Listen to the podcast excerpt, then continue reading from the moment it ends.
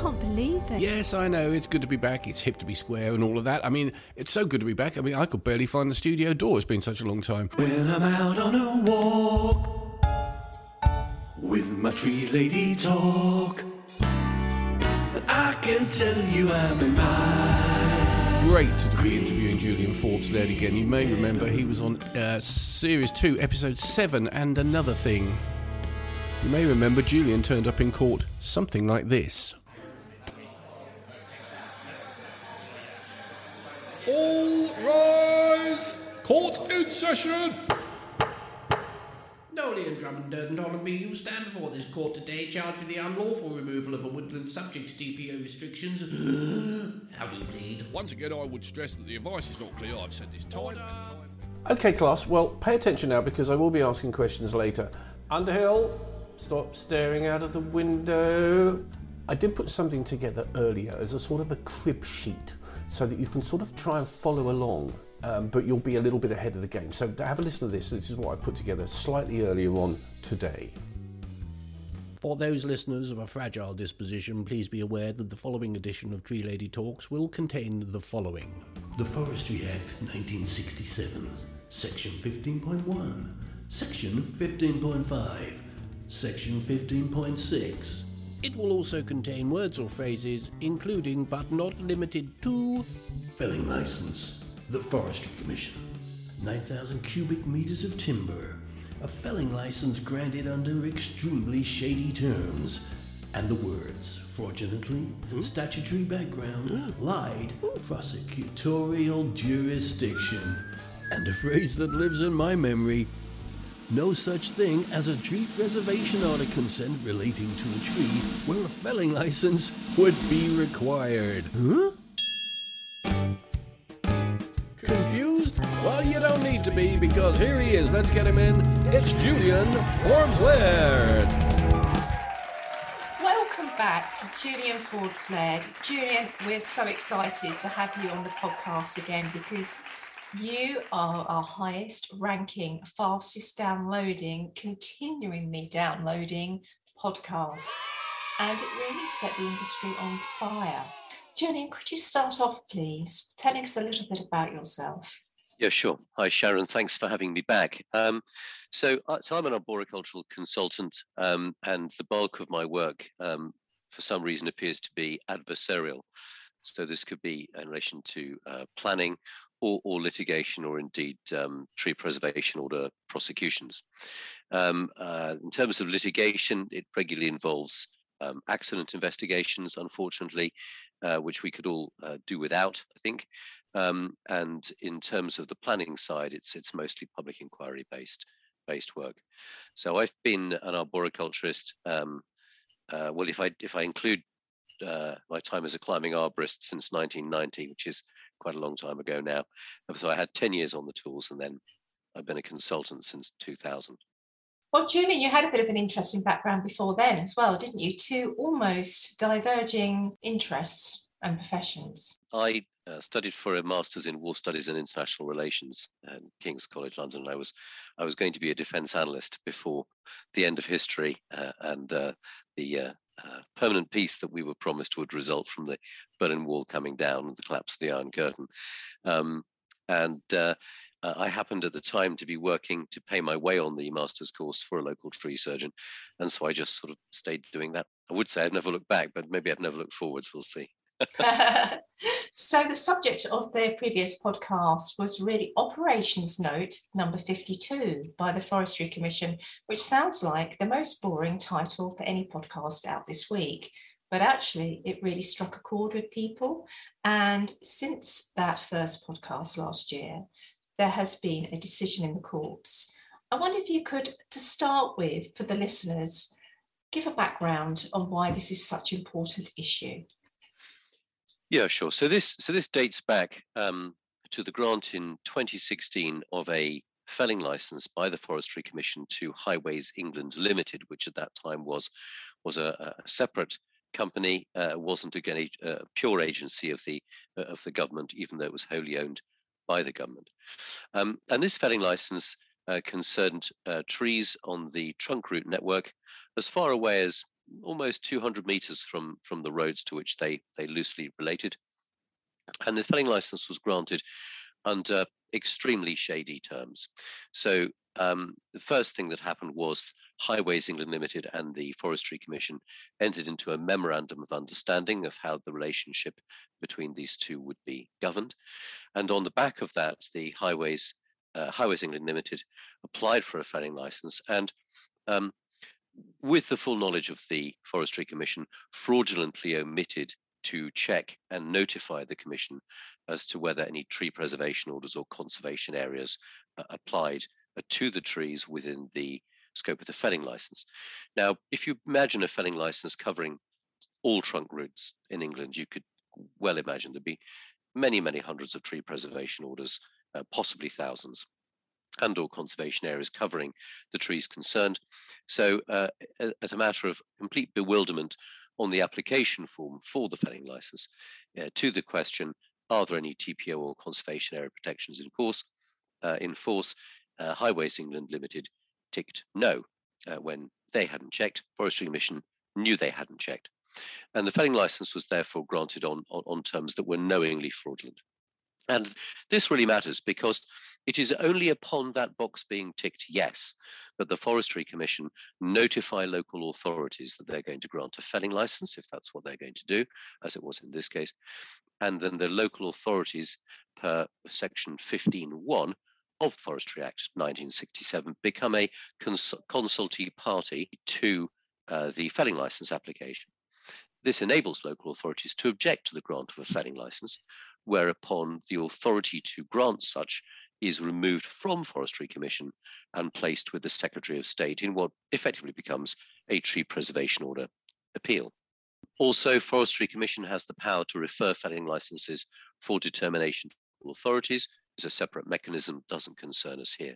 So what does concern us here is the, um, I keep using this word, but it is the right word, the fraudulent um, prevention of local authorities from being uh, consultee to um, tree preservation orders uh, affected, or trees under preservation order affected by felling license applications. Now, they sought to square the circle by attaching a note on this felling license that said, oh, it doesn't cover TPO trees and conservation area trees, uh, and you must still apply for consent from the relevant local authority before taking such trees down. But of course, firstly, there is no power in law for that rider to be applied to the felling license uh, because section 15.6 of the Forestry Act 67 makes it clear that when a felling license is granted, it, it's irrevocable in respect of trees covered by preservation orders or conservation areas. But even more importantly, section 15.5 of Forestry Act 1967 prevents local authorities from even entertaining applications for uh, felling of trees where those trees are subject to the requirement of a license at section 9.1 of the Forestry Act. So in other words, they are statutorily disbarred from managing a TPO application and or granting a TPO uh, consent. There is therefore no such thing as a tree preservation order consent relating to a tree where a felling license would otherwise be required. That is the statutory background. Um, and, and, I came across this approached by um, a client who was being prosecuted by a local planning authority uh, for felling trees subject to a, a tree preservation order, where those trees were A, requiring of a license under Section 9.1 of Forestry Act 1967, and B, benefiting from a felling license, namely the Highways England felling license. So these, these trees already had the protection of six, uh, section 15.6 felling license being granted on TPO trees. The local authority knew nothing about the Highways England felling license. And the first thing it quite properly did when it was told that that areas of woodland were being felled allegedly by my by my client. They contacted the Forestry Commission and said, um, "Have you got a felling license?" And the Forestry Commission said, "No, there are no permissions for felling in force at this site." So it lied. So when we were able to find and produce the felling license and, and show to the Forestry Commission, said, well, there is a felling license, so could you please change what you've said to the local authority because they're about to prosecute my client who thinks there isn't a, uh, by saying there's no license. Then they said, oh, well, the felling license doesn't apply to your client because the name on it is Highways England Limited. There'll be lots of land up and down the highway which isn't within the ownership of the Highway Authority, but the Highway Act still applies. Yeah, yeah, ex- So, exactly. so exactly. that's rather strange. Yeah. So the Forest Commission sought to say that felling licenses stay with the applicant on the license. They don't stay with the land. But that's contrary to A, what we all know to be true, That's exactly right. and B, Forestry Commission's own published guidance, which says that if you transfer your land, the felling license transfers to the new owner. And your the new owner is advised to tell the commission that it now has the land and the felling license, but it's not under an obligation of law to do. This certainly doesn't stay with the applicant. So they, the uh, commission sought to maintain this and say, therefore, the um, uh, our client didn't have the right to implement the license because he wasn't the applicant, which is a completely new, completely new, completely new position to take. So when one applies for a felling license, you have to draw a polygon on a plan. And that is the area which you're applying for. You fill in the applicant details, but it rests with the land, not with the owner. No, absolutely. I'd like to also ask you a question before we go on about this specific case. This felling license that was granted by Highways England, has that expired or is it still current? It, it's expired now. Do we know the impact of that felling license? Do we know how many trees were felled? Is there any record? No, no, I don't have any information about that. All, all I can say is that it covered over 9,000 cubic meters of timber, which is not insignificant amount. And you don't know of any cases where there's been some trees protected by a tree preservation order or within conservation areas where there's been felling of those trees by Highways I don't England? No, so I there's no any- data I, on I that. can't help you. No, But- but okay. yeah, there may well be information out there, but I just don't. I just don't have it. Do you know if that felling license is going to be renewed by Highway? Is the same thing going to happen again? I don't. I don't think. It, I don't think it will, um, because they've had their fingers very badly burned uh, as a result of this.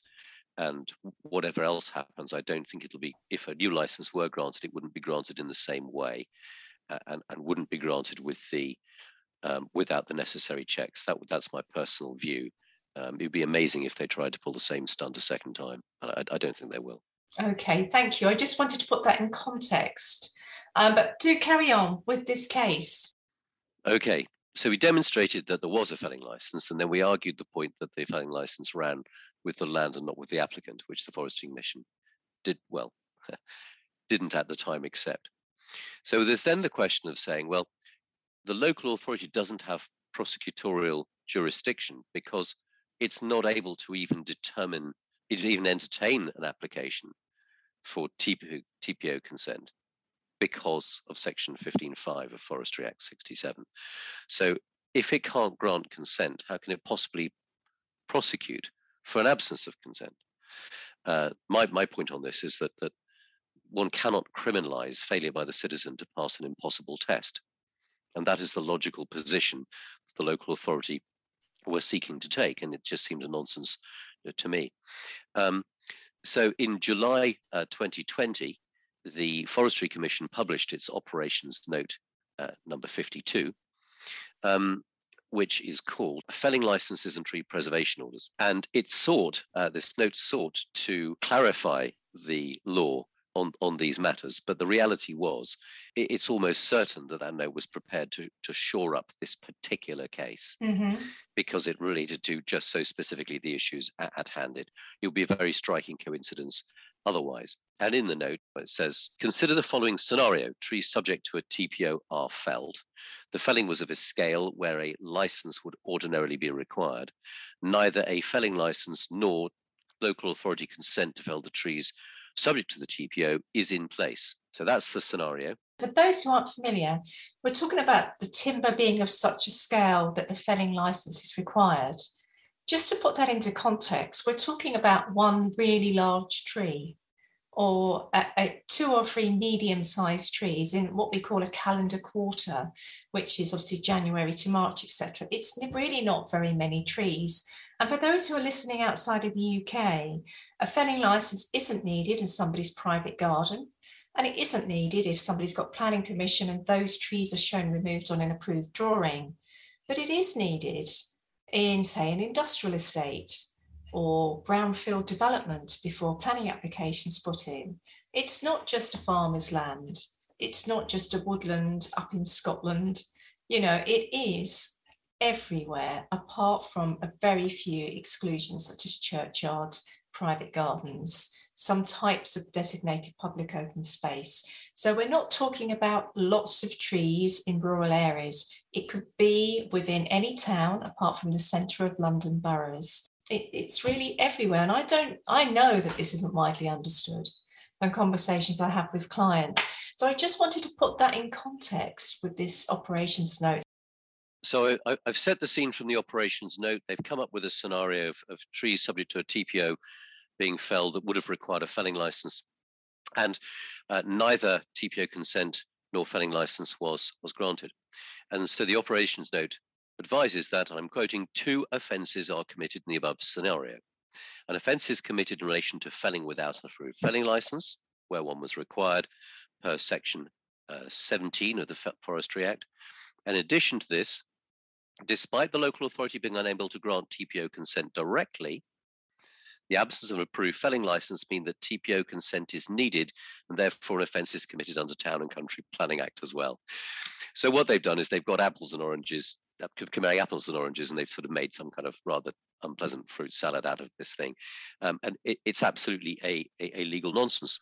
Well, it is an illegal nonsense, but it's widely practiced. Yes, it is. Oh, absolutely. Because most local authorities don't know this. For example, they don't know it. They expect no. a TPO application um, if it needs a felling license.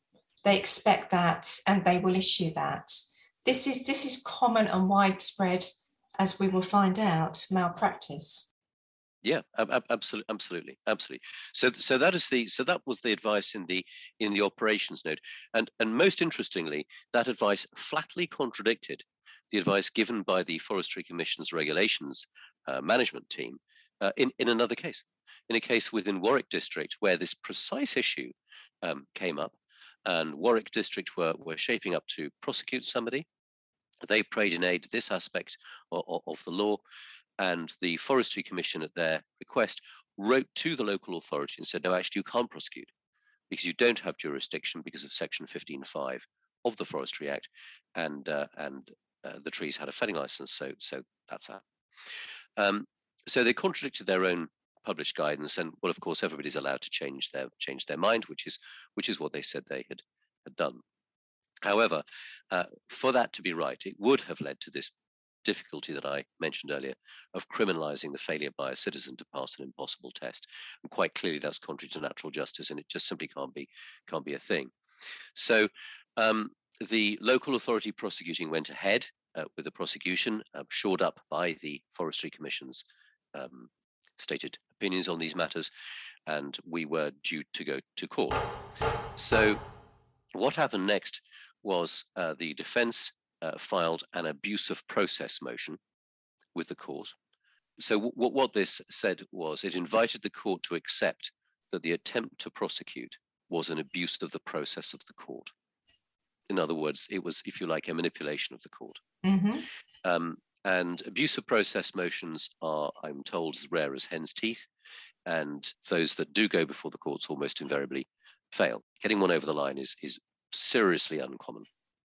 Um, that's what the uh, barrister in this particular case uh, said. Jo- Jonathan Ashley Norman QC. That was what, what, what he said. So the um, abusive process hearing had not happened when you and I last spoke. Mm-hmm.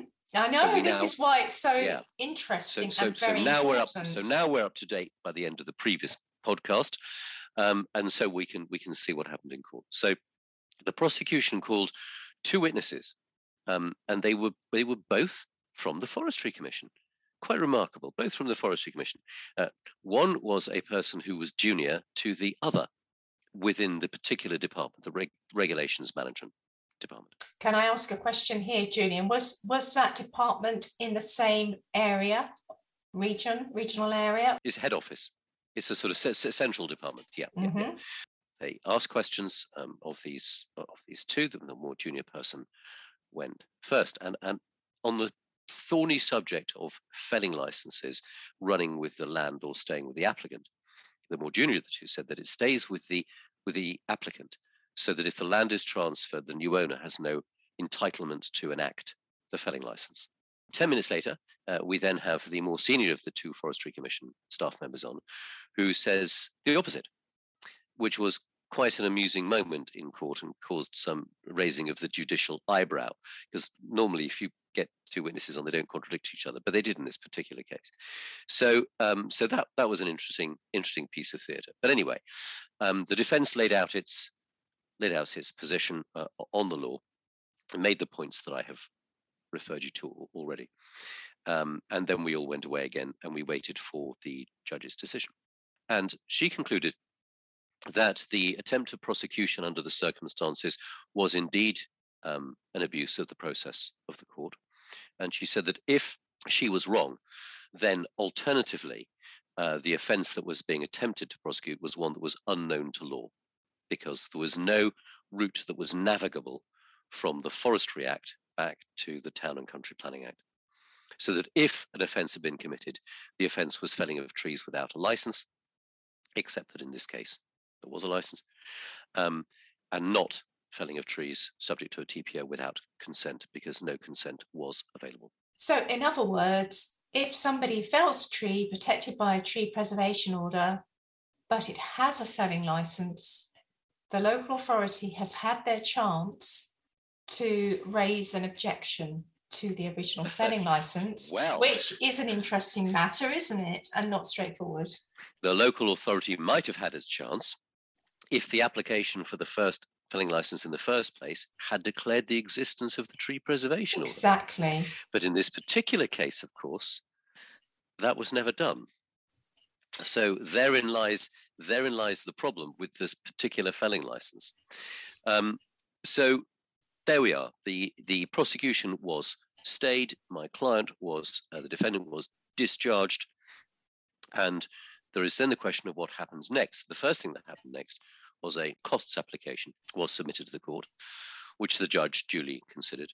Um, and she ruled in favour of the uh, discharged defendant, awarding him £102,000 for costs against the local planning authority concerned. So that is uh, that's caused senior officers and hopefully members to sit up and take notice and Mhm. ask some questions as to why this why this prosecution was was allowed to go forward as far as, as far as it was. This is Tree Lady Talks, and I'm Sharon Durdant Hollamby.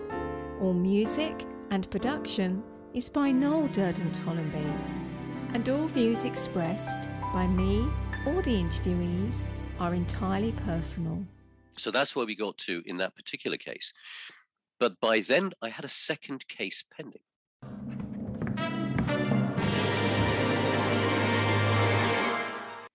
The the second case um, concerned, I refer to it as a, rot, as a rotten borough. We'll leave it at that. Um, and, this particular local authority had had um, been notified of the felling of um, a handful of trees on the edge of a woodland. Um, the those trees were subject to a tree preservation order. Just for the listeners here, you say they've been notified that they were going to be felled. By that, you mean the Forestry Oh. Commission? Sorry, forgive me. No, so they they they've been notified that they were were being felled. So so people had yeah so so people had called the local authority said we're worried because trees are being felled in this woodland. Yes, and that Um, happens a lot when you're a tree officer. So I used to be a tree officer, and you get calls from people saying this is happening now, and you go and investigate. But in terms of the consultation process from the Forestry Commission to the local authorities, years ago, the Forestry Commission would send a weekly list. But now that doesn't happen, does it? It's down, the onus is on the hardworking tree officer who's probably got four million things on his or her plate to actually check that themselves. So actually, there isn't the the, procedure is still there, but it there aren't the safeguards, there aren't the check systems unless they put them in themselves. So it's actually not as straightforward as it used to be. Would you agree with that? A- absolutely, because the requirement in the law is for the Forestry Commission to notify the local authority if it intends to grant a felling license on trees over which the local authority might think they have uh, jurisdiction. Um, uh, now, this notification of Verticommerce is simply publishing it on the Forestry Commission's website. Yes. So, it, it, so, so it, it has it has ceased being an active thing and is now uh, on the Forestry Commission's part and now is an active task for the for the tree officers. And, yes. I, and I, I fully expect many tree officers don't actually check very often because it's it's, it's onerous, as you say, and they just don't have the time. No. Um, in this particular case, um, the trees were being felled um, because of a chain of correspondence started by local residents who were worried about the safety of them. The manager of the um, estate, who'd been in post for some 15 years, went to have a look at the, the trees, and he had a he had a very good working knowledge of trees, so he wasn't a specialist, and, and he thought they looked pretty ropey. So he got in a um, a firm of um, tree and landscape contractors. The owner of the firm came and had a look at the trees, and, and, and he thought they looked unsafe as well, but he wasn't an, um, an arboriculturist. So he then got in a, um, an arboriculturist to do the climbing arborist to, to do the work, and uh, certain trees were pruned and certain trees were, were felled. I think four or five from memory were, were felled. But the whole point was it was a safety led operation. That, that was why it was being done. On that point, Julian, um, I just wonder if we could just explain to people some of the exemptions, the requirement for a felling license. So, if a tree is immediately hazardous and can be deemed to be so by either, if it's so obvious to the layman, um, or if it needs a bit more investigation by somebody trained in arboriculture, there is an exemption, but not for ash dieback, not for disease under the Forestry Act, the exemption is felling for the prevention of danger. So, so these are trees which were considered by all those involved at this time to fall within that exemption. It's worth also pointing out that the local residents who are concerned with the safety of the trees lived in relatively recently built houses. And it occurred to me that maybe at the time of the houses were granted planning permission, some three or four years previously, possibly there'd been a tree survey. So I went on the local authority's website and I found the tree survey, and it's identified these trees as having significant structural issues. Two of the five were graded U, as in unretainable in, in viable condition. And the uh, consulting tree officer on the planning application noted with approval the tree survey, accepted its findings, and even commented that some of the trees were in poor condition. The same tree officer, by the way, who was central in moving the prosecution for the felling of the mm. same trees. Wow. Now, but let's see why that happened. So, why that happened was the estate had no knowledge of this tree preservation order, which dated back to 19, early 1950s. It just hadn't appeared on its radar. And it had been undertaking work for years on trees without it ever coming an issue. Never, never applied for TPO consent. Wow. Just didn't know it had, had a TPO. The estate manager had been there for 15 years. He didn't know about it. That's and bad. I think in 2017 the estate changed hand and it didn't come up in the conveyancing search. So there was some problem with how the TPO was recorded because it it wasn't spotted when this estate changed hands for well for many millions of pounds, uh, probably tens of millions of pounds, um, and nobody knew about this TPO. Now, obvious enough, we all know ignorance is no defence, of course. But I have but to say, is, can I can I interject there about tree preservation yeah. orders? There are so many tree preservation orders which are well very, very old. And we know that the, the layout of the land can change, can be built on, trees die. I mean, really, there is no excuse because um, all tree preservation orders should be reviewed. There was a real move on this about 10, 15 years ago. And I know there are lack of resources, but surely it costs so much in wasted time, everybody's time, the tree owners' time, this is a case where it should have come up in a land registry search. Um, the tree officer's time, the tree owner's time. Really, I think it's unacceptable. Yeah, yeah, no, it, it is. And these legacy orders, they need to be sorted out. The local authority should get a grip, absolutely. I mean, one of the worst offenders is, is, is Barnet. It's got lots of 1950s legacy orders that cover entire postcodes. Yes. You know, just just crazy. Um, and they've no idea what trees are protected. They really don't know. So go, going back to this this case, um, obviously people should have checked. And clearly there were administrative problems with with what happened, but it doesn't change the fact that the trees were being felled because they were genuinely considered to be unsafe. There was no gain involved. It was simply people trying to do responsible tree work. I mention this because this raises a very important question: is was it in the public interest to seek to prosecute that offence? So, so as you know, there are two prosecutorial tests to which prosecuting authorities are subject. One is, is there a realistic prospect of a conviction? and secondly, is it in the public interest?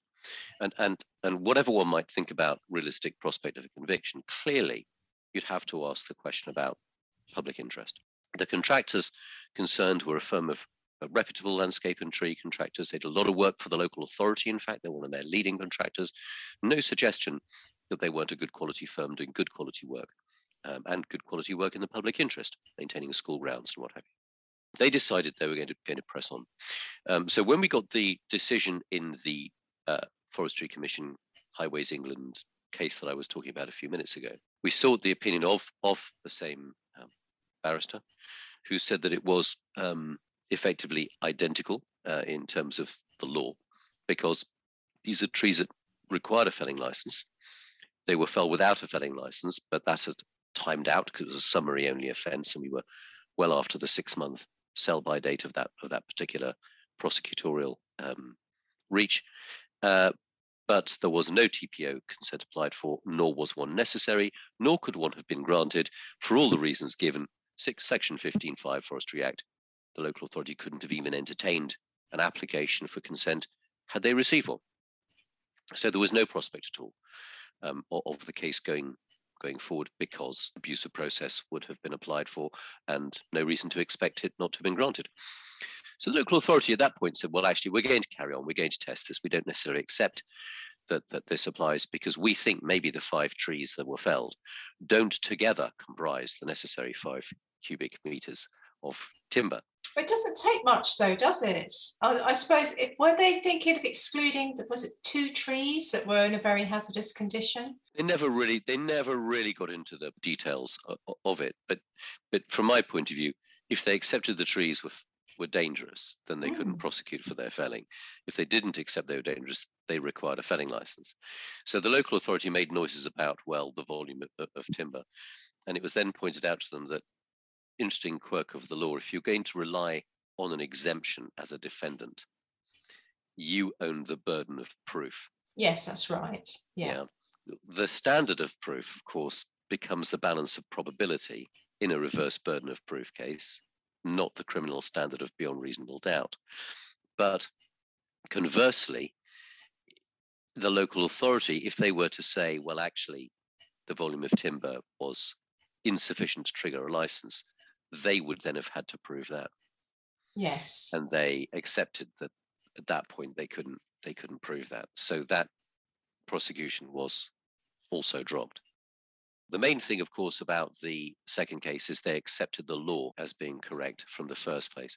So we now have a chain of logic now that goes uh, a court has handed down a decision that, that validates the interpretation of the law that, that the, uh, we had advanced. And then in a second case, a prosecuting authority, which actually was led by a barrister, also accepted that interpretation of the of the law. So it's it's now, I think, really beyond any any plausible doubt that if you have a tree that's felled, that either has a felling license or doesn't, but needed a felling license.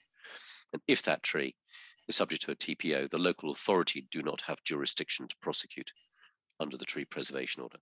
And the reason I make this point and labour it is A, to assist other people potentially faced with this situation, and B, because absolutely shockingly, the Forestry Commission has still not withdrawn Operations Note 52.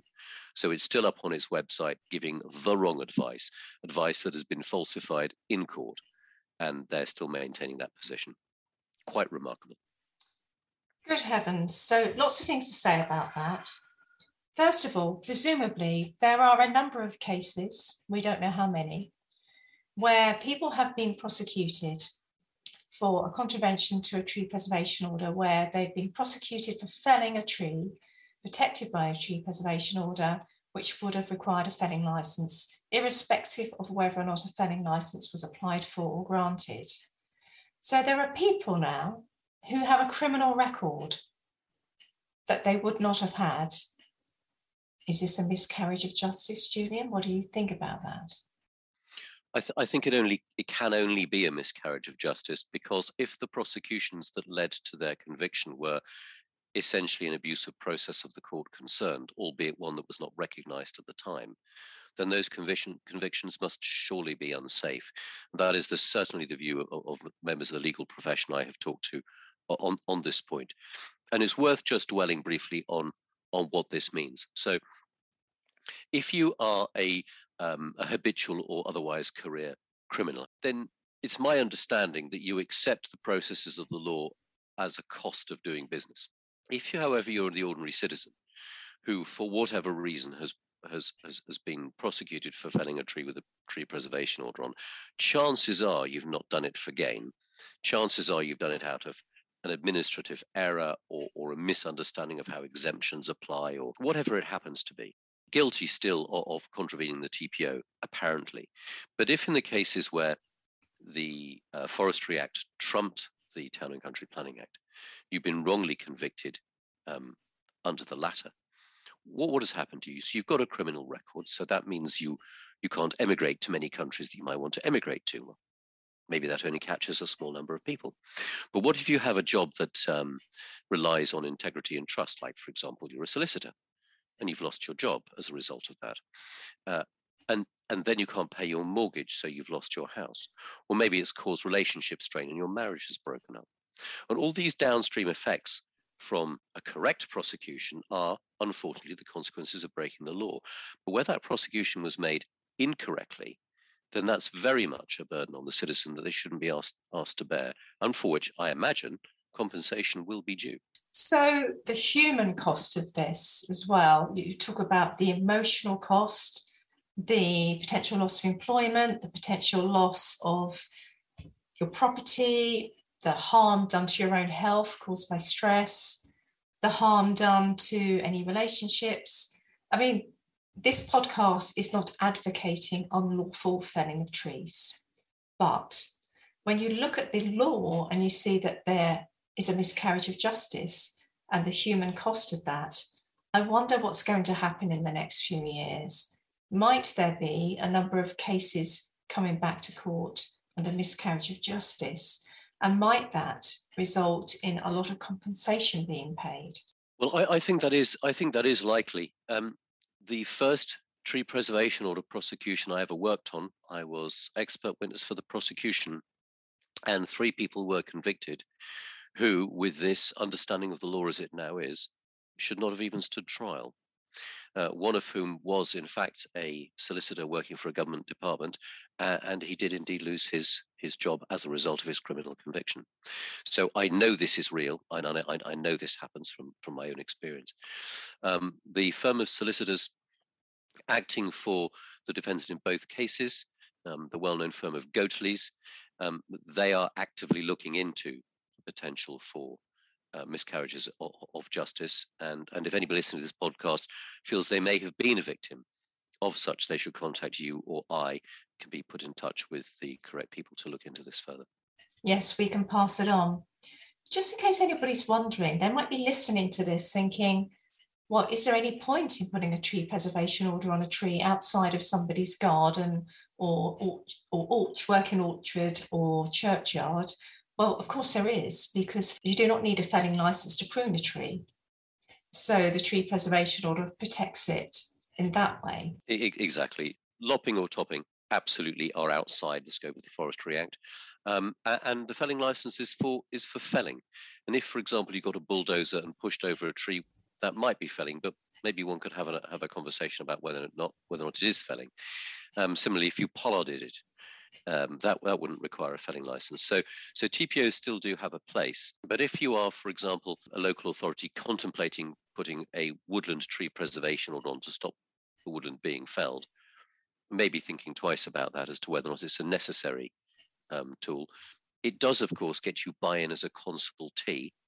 Yes. Should do anyway uh, on the felling license application. So for that reason, potentially, it, it, it is it is worth doing it seems to me that well, just more generally, there should be more collaboration between tree officers and the Forestry Commission. Imagine if they actually regularly had conversations. I'm sure some do. But again, we all work in silos. I'm very heartened by the good work of the Association of Tree Officers and the London Tree Officers Association. And, I see different groups of tree officers sort of working together. That's really, really important to get good practice because when you are that tree officer, you may be the only person in that local authority. And boy, are you busy. So, really, to have all of that support around you from others to find out what is current changes in the law. But in this case, there's no change in the law. It's been brought out into the open and made very clear. But I know in my daily work that there are still tree preservation order approvals given to trees which actually need a felling license. I see a real, really important role here for the Institute of Chartered Foresters. It, it is, of course, holder of the charter for arboriculture and and for forestry. Um, it is therefore absolutely um, in the right place to to bring together forestry and arboriculture law, as it were, and an understanding of it. It is a source of um, regret that more tree officers are not um, chartered arboriculturists, i.e., members of the Institute of Chartered Foresters. Hopefully, that will change over time. I know that several already are, but we need more particularly senior officers, heads of department, as it were, uh, to to be to be members of the ICF, um, and to try there and, and, and therefore the the ICF can try and bridge this bridge this gap to make sure that those operating within arboriculture understand the law of forestry insofar as it applies to to them, and I think that's a really important point. Well, we hope to bring out technical membership um, later this year, which will encourage all levels of people working in local authorities who are all working incredibly hard.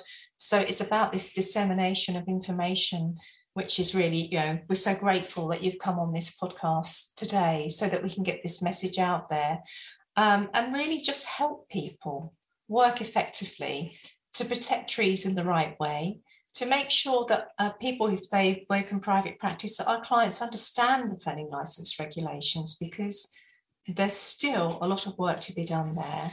People still yes. want to clear fell a site. I went to a site recently within an urban area, and the client said he wanted to clear fell the site.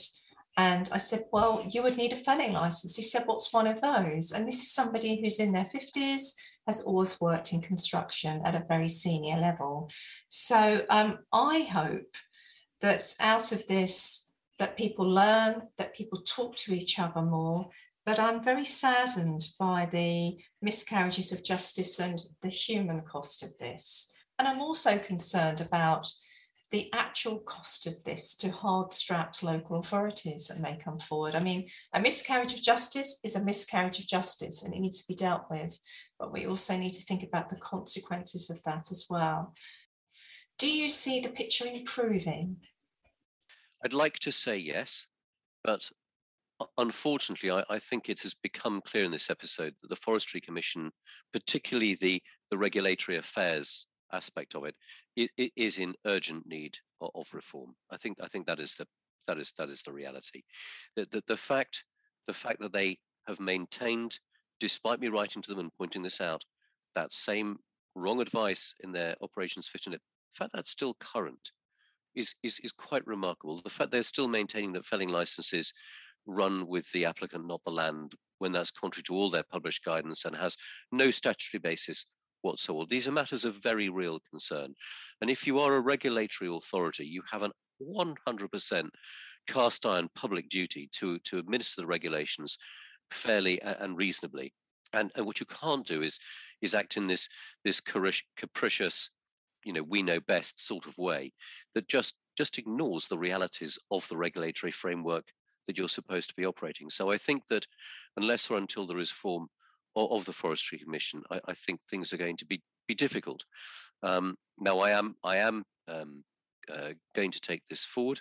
Uh, happy to say now publicly that next month, um, when my current um, immediate deadline has, has uh, of expert evidence has, has passed, I'll be starting a formal complaint with the Forestry Commissioners into all of this uh, to look at why that felling license was granted with a known abrogation uh, of uh, regulations and why uh, Forestry Commission went into writing to say there was no felling, li- felling license applying to the land in question, etc. And all of this I'm going to put to them and, and, ask them to look into it because I think that's what we need now is a is a proper inquiry into the conduct of this particular department so it can hopefully put its house in order. That hopefully then will lead to some improvements. I really hope that there can be a workshop about this with all interested parties to have an open discussion. The law is the law, but I also think of the human side of that, of people learning and working together more. Um, I hope that happens, and I'm going to be thinking about that to see what we can do. so that people feel that they can move on from this in a really helpful way? This would have been a very salutary experience uh, for the local authority, having to shell out more than £100,000 in, in, in costs. Um, but my the mental health of my client suffered very very significantly. Of course. Um, I the reason I have not mentioned any names uh, is so that I can actually say that that he had to be sectioned under the Mental Health Act as a danger to himself. Um, is on was on very significant amounts of of, of medication, um, and um, that that's a terrible position to be put into um, because he knew that he'd done nothing wrong, and yet he stood to lose really quite a considerable amount, well above and beyond just just, just a fine or whatever. That's why local authorities contemplating, or, or any prosecuting authority contemplating prosecution, need to think very very carefully about the public interest test, and of course to make sure their ducks are properly and legally in a row before they start the ball rolling. I've represented a significant number of, of defendants now um, facing TPO prosecution, and not a single one has been convicted in the court due to quite significant gaps in the prosecution or the cases being pulled before they get there. And my strong suspicion is that local authorities are not looking hard enough at the two prosecutorial tests before they press go. And that's something I would absolutely urge them to do. I'm going to flip that. And I'd say there's also a problem of great under resourcing of local authorities' enforcement officers and tree officers. And there are offences taking place albeit maybe not with tree preservation orders, but general planning lapses in protection of trees, which nobody has the time to pick up on and actually should be picked up on. So it's a very polarized and disjointed picture across the nations. And it's not all that local authorities are, are, are prosecuting too much. Sometimes they're not prosecuting enough. Sometimes they simply do not have the resources to see what's actually happening. It's a very, very patchy picture. Lots of people are not looking after their trees correctly. Julian, thank you so much for joining us. You're welcome. This will spark lots of debate and discussion. If people want to find out more, where should you direct them? Forestry Commission website? The Forestry Commission I mean, website. Well, I, I would I would like to sort of counter that and say that the actual felling license guide, getting permission, I think is it very is clear. Yes, that is a good place to start. Um, we, we just need to straighten out this one particular piece of guidance, and, and when that's done, then they yes. can go to the Forestry Commission website, but but not until they have revised Operations Note 52. The, the date is 15th of July 2020. So if people see a, a date from this year, then hopefully that'll be that'll be correct. But um, if in doubt, you could always ask you or I. Hit the subscribe button to guarantee you don't miss an episode, and you can follow us on Twitter at the Tree Lady 67, Instagram Tree Lady Talks, Facebook Sharon Hosgood Associates, or send an email to noel at treeladytalks.co.uk. Thank you very much for your time, Julian. It's been a pleasure to talk to you again. Nice. And, and, and Sharon, I believe this this may be, at least for the moment, the last Tree Lady Talks podcast. So so thank you very much for all you you and Noel have done, bringing these podcasts to uh, to your audience. Many arboriculturists and, and beyond have had dozens of hours of happy listening. So thank you both very much. Thank you, I'm much appreciated. Well, thank you very much, Julian. It's very nice of you to say so. We've certainly always enjoyed doing all the episodes of the Tree Lady Talks podcast. It's been great fun, hasn't it? Absolutely great fun. So, in the meantime, it's goodbye from me. And it's goodbye from me.